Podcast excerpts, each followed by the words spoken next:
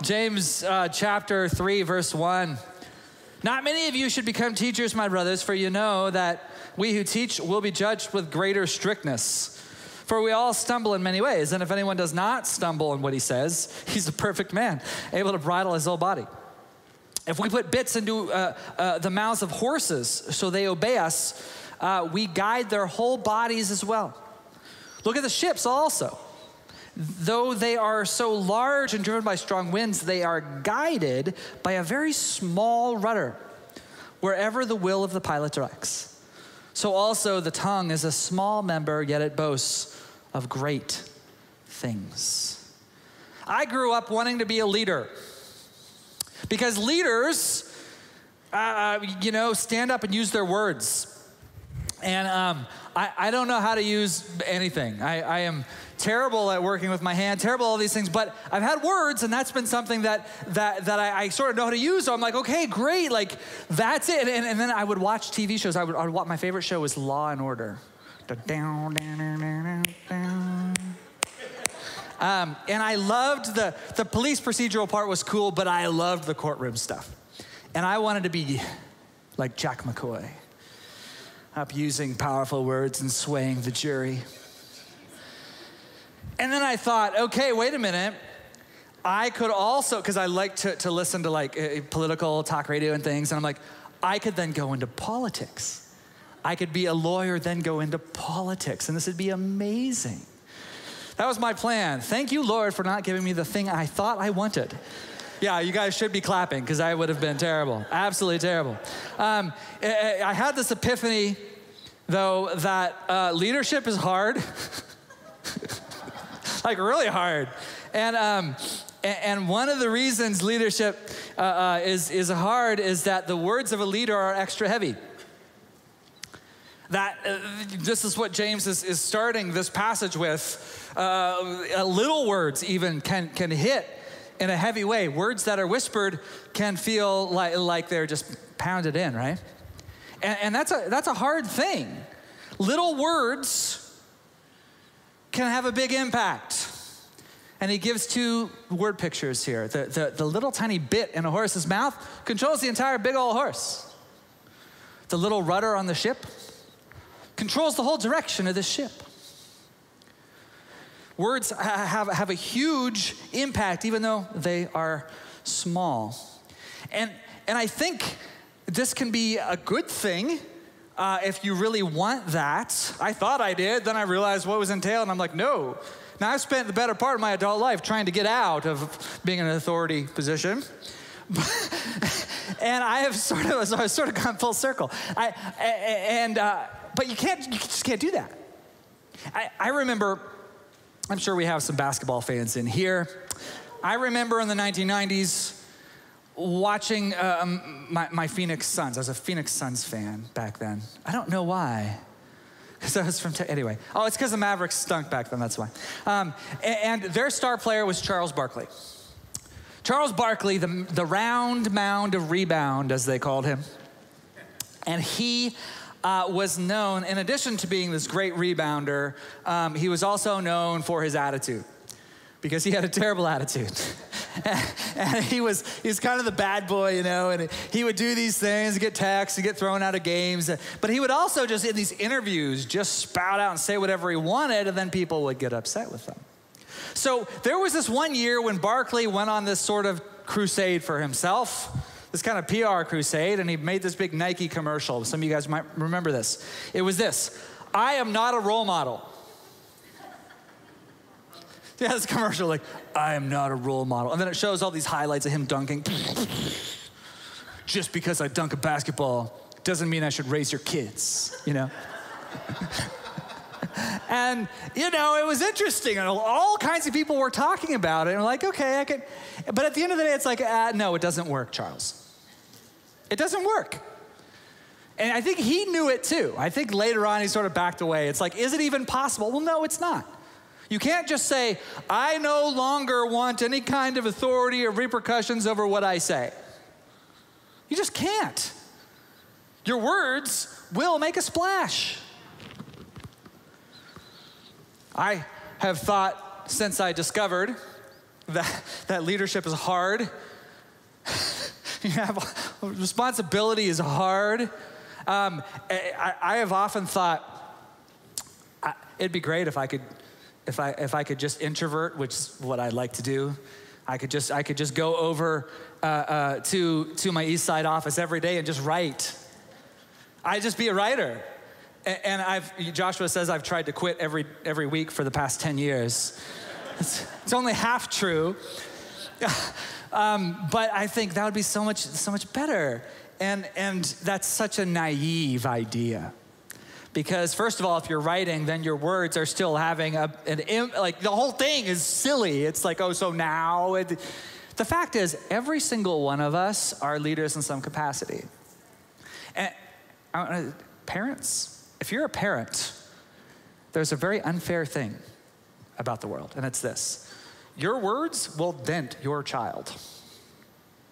And you might whisper it. You might say it offhand. You might say it half joking. You might say just in, in one instance and not mean it all like this, but that thing can have a, an incredible effect, a great effect or a detrimental effect for years down the road.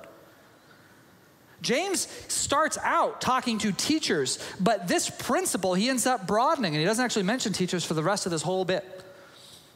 Because words in general are bigger, eh, eh, eh, have a bigger impact than their size. So he says, be careful with these itty bitty words, they will do big things. Uh, you cannot wiggle out of the fact that life and death are in the power of the tongue. You can't wish it away by saying you're not a role model. Some of you remember what happened in September, somewhere in Northern California, I don't remember. Somebody decided to have a gender reveal party. Baby, baby that was coming. Um, I don't understand gender reveal parties, but I'm not hating on anybody who does them. I just suspect it's, it's an excuse to have cake. And I'm actually okay with that. I always tell you guys, we need to like have dumb excuse, not dumb, it's not have any excuse at all to get together and have cake. Like that's okay with me, especially if there's chips and salsa. It's extra good. I suspect that's what happened wherever they were in Northern California, and they decided to have this real fun way to show that they're having a boy. And so they had this little pyrotechnic thing set up and it's gonna explode and blue smoke if it's a boy, pink if it's a girl. Well, I saw the video and there was some blue smoke, but there was a lot of gray smoke, and instantly everything caught fire. And the wind whipped that up into a forest fire. And it burned something like 24,000 acres. James says, How great a forest is set ablaze by such a small fire. And the tongue is a fire, a world of unrighteousness. The tongue is set among our members, staining the whole body, setting on fire the entire course of life, and, and set on fire by hell. For every kind of beast and bird, of, reptile and sea creature can be tamed and is tamed by mankind, but no human being can tame the tongue. It is a restless evil full of deadly poison. Tell us how you really feel, James. He gives three images here of the wildness and the, the, the, the danger of the tongue, right? The, uh, the first, the, that wildfire, a little, a little thing. Oh, it's just a little pyrotechnic, just for a party. Another one, he, he says wild animals. Now, in first service, you guys are all second service people, obviously, but in first service, my kids sit back there and they sit back with our service dog, Lily. I couldn't say her name first service because otherwise she would start whimpering and want to run up to me because she loves me the most. I said that when Sarah was interpreting. She rolled her eyes.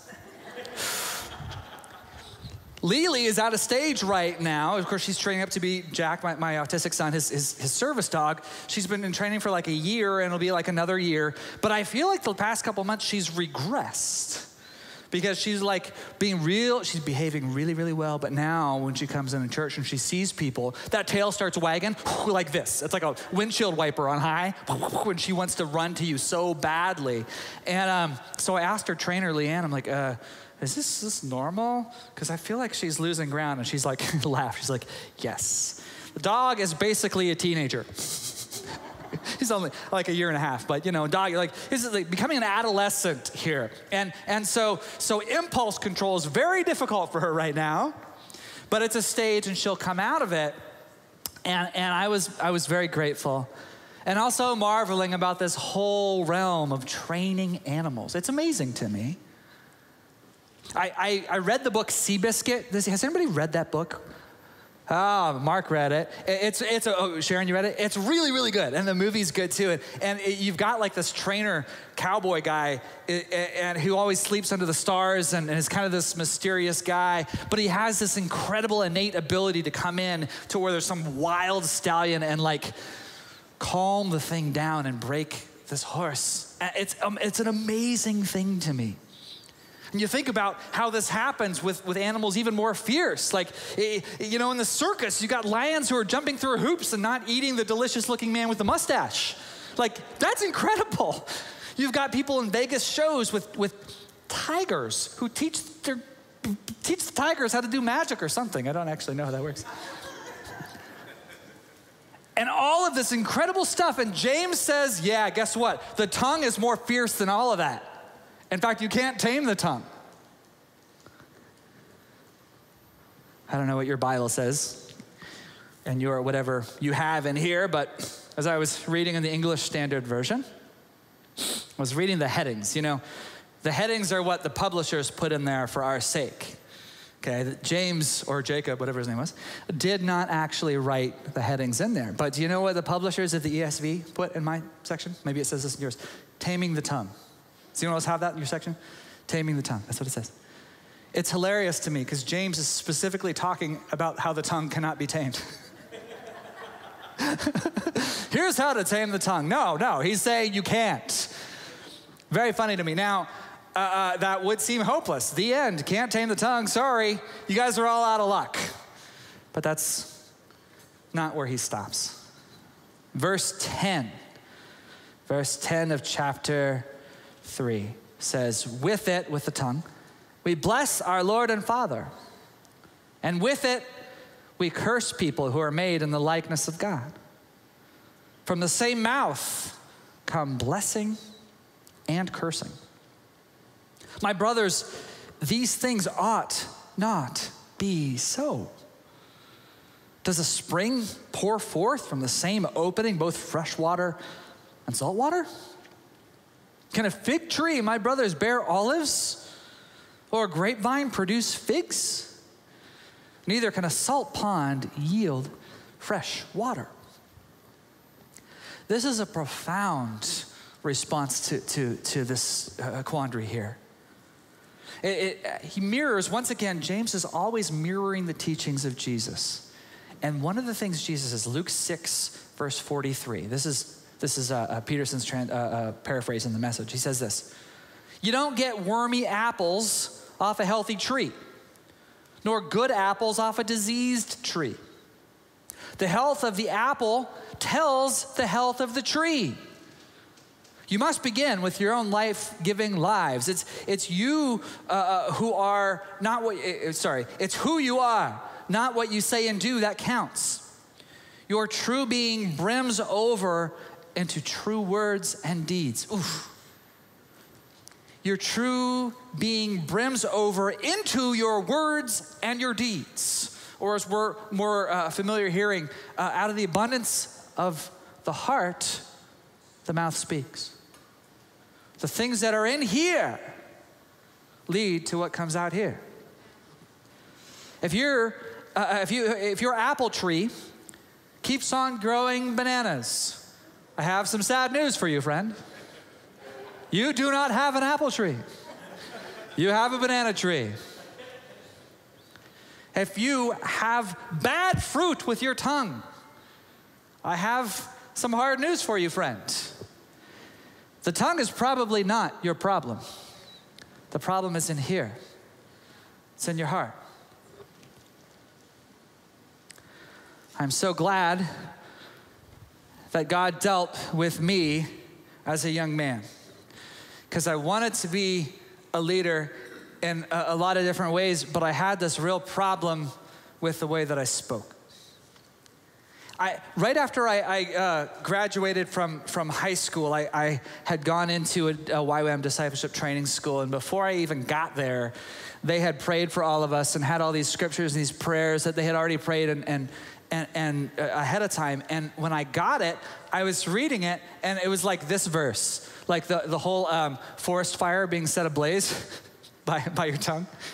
And it was all this stuff about, yeah, God wants to tame your tongue. Like, this, there's a problem here. Like, you people don't even know me, whatever. And it was exactly right. I'm often so thankful that my wife did not know me in high school because she, we, I don't think we would be married if she knew me in high school. I, I, um, I had a real problem in this area. I thought I was Mr. Sarcasm. Well, I was, but I like took that on as like a good thing. And, and I really thought this is ju- this is who I am. This is just how God made me. And really, I was just kind of being a punk. There were three girls in my high school that did not like me at all, and I did not like them.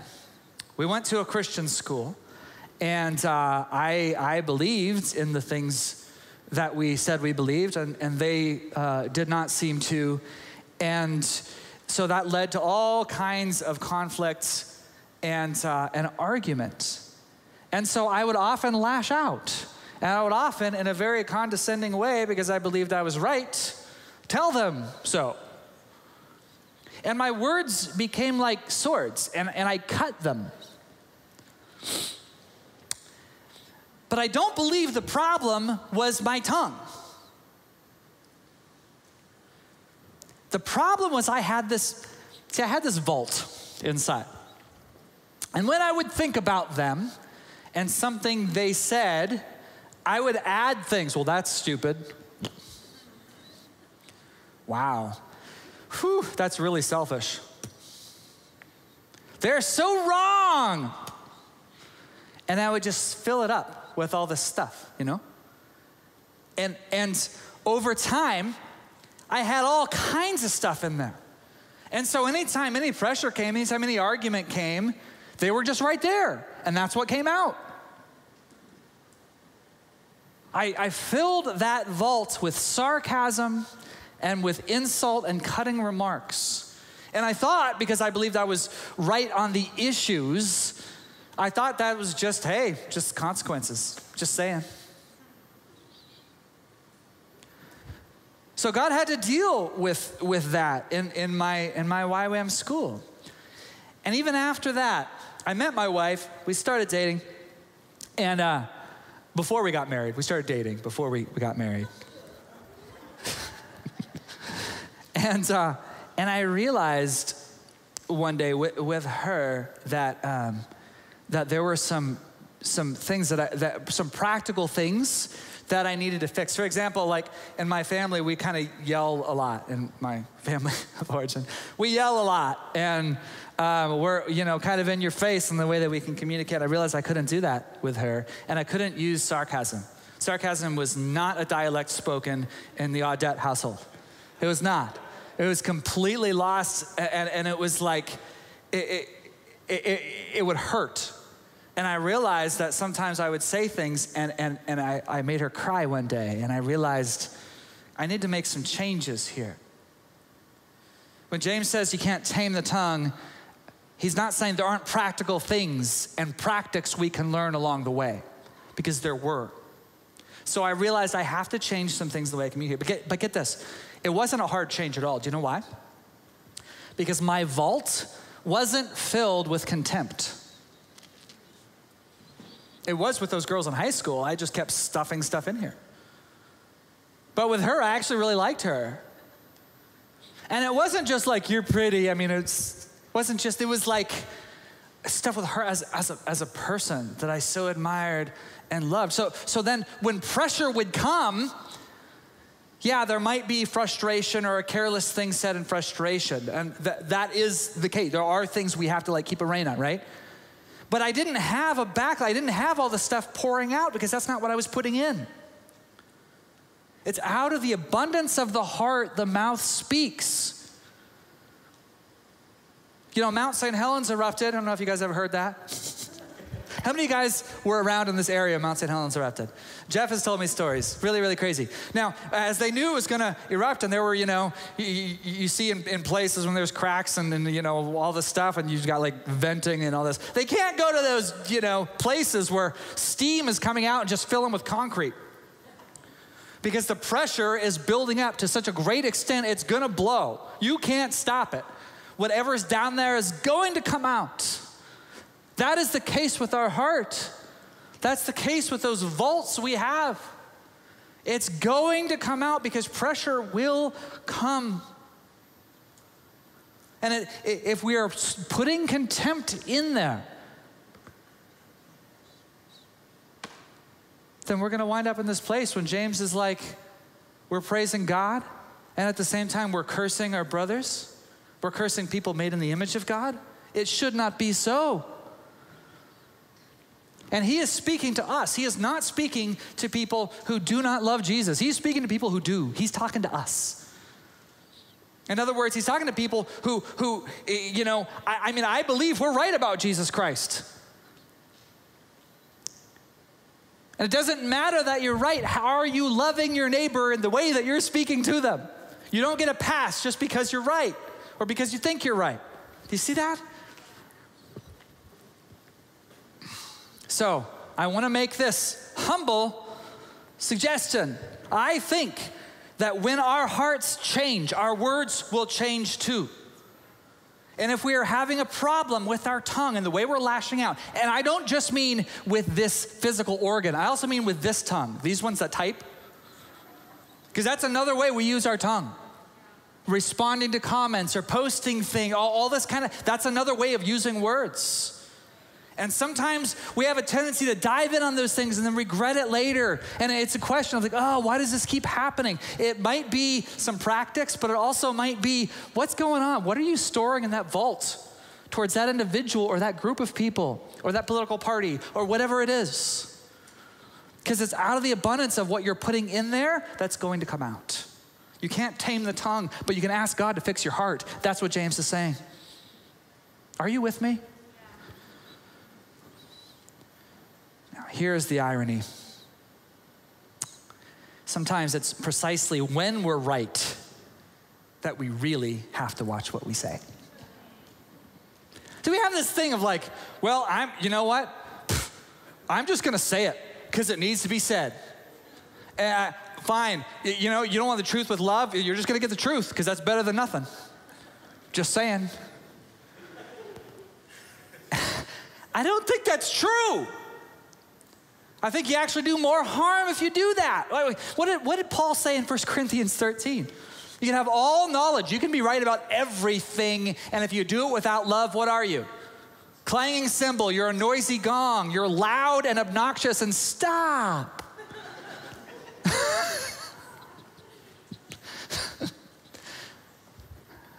This hit home with me this week because God did do a big work in my heart in this area, and I'm so grateful. And, and uh, um, but I was driving by myself this week into Eugene, and I was planning this sermon and sort of walking through it in my head. And I do a lot of that kind of, I do a lot of thinking, thinking, taking walks, driving, whatever. And um, I'm thinking about this and this concept. And somehow my mind wanders and I find myself in a fictitious argument with somebody. You guys do this? Like suddenly you're rehearsing an argument that you've never actually had. And then you're like, so I'm thinking about this loved one, and, then, but I go, it goes a step further. I wasn't just thinking about it. I start talking out loud in my car to this loved one about a political pundit that they had said they admired. And I, I, I just went, and I, I start talking. I'm like, you know, the problem with him is that he's an idiot. Those words came out of my mouth to nobody in particular. And I felt like the minute they came out, I felt like God went, hey! That's when you just get caught. I mean, I just got caught. Like, I didn't even think about it, it just came out. Why did it come out? Because I thought about this particular public figure. And I thought, so many, I put a lot of stuff in there.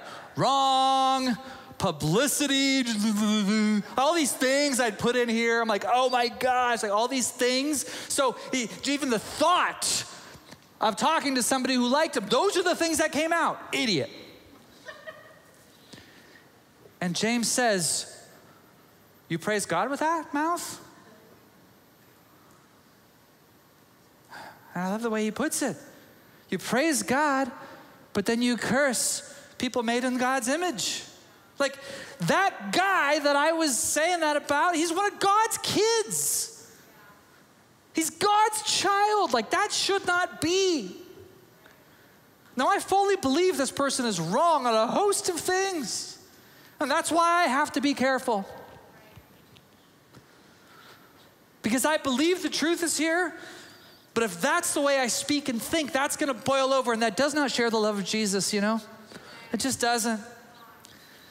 You guys, we got to be so careful about this, especially in some of these areas where we feel this thing that we think is righteous anger. Maybe it is righteous, sometimes I don't think it is, but sometimes it is. And when you hear that and you think that, then, then you can easily go into autopilot and start ranting and throwing out words, even not like vicious, terrible words, but still going against the image of God in these people. And James says, Brothers, it should not be this way. And we need to hear that. And I want to suggest to you, it's not because our lips are just loose, it's sometimes because our hearts have collected opinions and anger and frustration. And that's what comes out.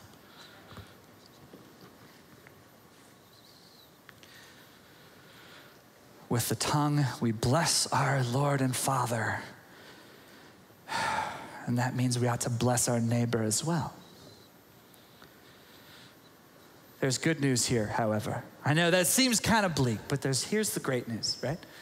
This little tongue and these little words we say, there's also great power to heal. There's also great power to comfort. There's great power to love. I'll never forget, this is probably 20 years ago. We were staff on staff at, at YWAM in Tyler, Texas, and Sarah and I were newly married, and um, and uh, we had uh, just had this, you know, really tense time, and I had really hurt her, and uh, and apologized, and and we were we were taking a walk. It's sort of one of these like, that was heavy. I'm so sorry. I'm such a jerk. And she's still kind of, you know, Ugh. so we decided just to take this walk together, and I'm feeling so guilty. And we're skipping a, a big YWAM meeting that night because my love language is skipping meetings. And we're walking hand in hand on the YWAM base, and I, I hear this, this van come up, sound behind us. And I hear this voice, shh, sounds like this. Hey, hey, hey, awesome man of God!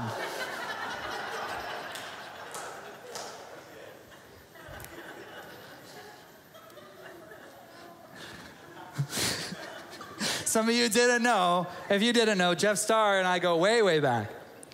He was, he was uh, on, on, staff with us, and, and he saw me and he said that. Now, I had heard that greeting hundreds of times before. Now it's 20 years later, and I've heard it tens of thousands of times. but here's the thing it hit me in an uninspected and pretty powerful way that day. Because I'll tell you, I didn't feel like an awesome man of God. I felt like a, a big jerk. But th- that word just hit me and it did something here of like, it's gonna be okay. God doesn't look at me as a failure. Neither does my wife. Like her grace and his grace. And and and, and it's gonna it's gonna be okay. And throughout my life, the testimony of my friendship with Jeff Starr is this he consistently reminds me who I am. With these little words that have a big, big impact. And I know there's many of you out there that could say the same thing about him. Can I, can I guess at why this is? I'm gonna guess at why this is. I think it's because Jeff Starr, Pastor Jeff, our youth pastor, does not allow his vault to be filled with anything but blessing.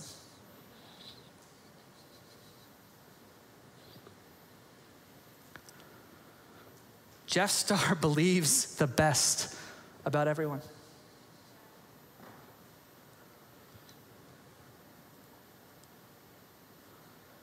And what happens then when pressure comes? What's there?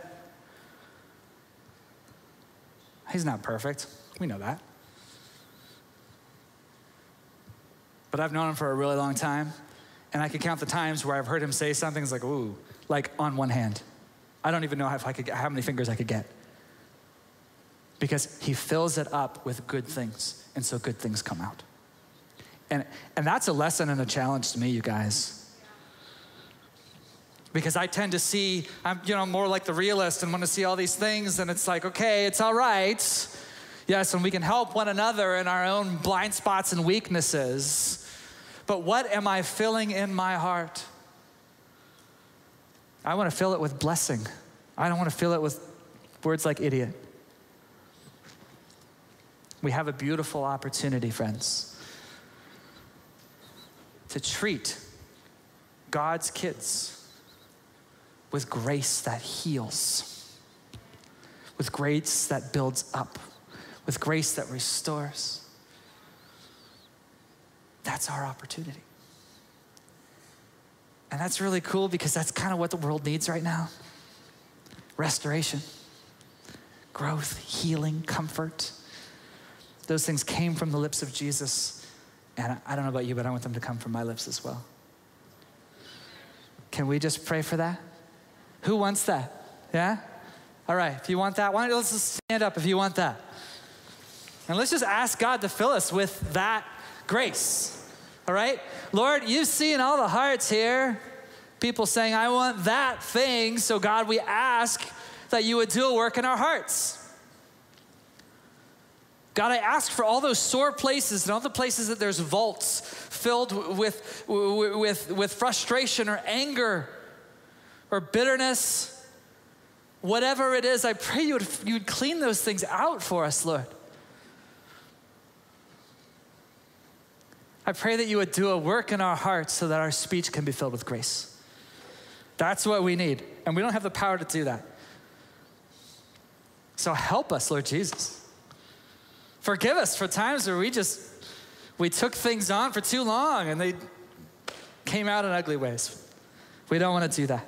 we stand with James. It ought not be that way, so help us, Lord. Help us, Lord. May we speak grace and joy and peace and comfort and love and healing to our neighbors and to one another. You guys agree with that prayer? Amen.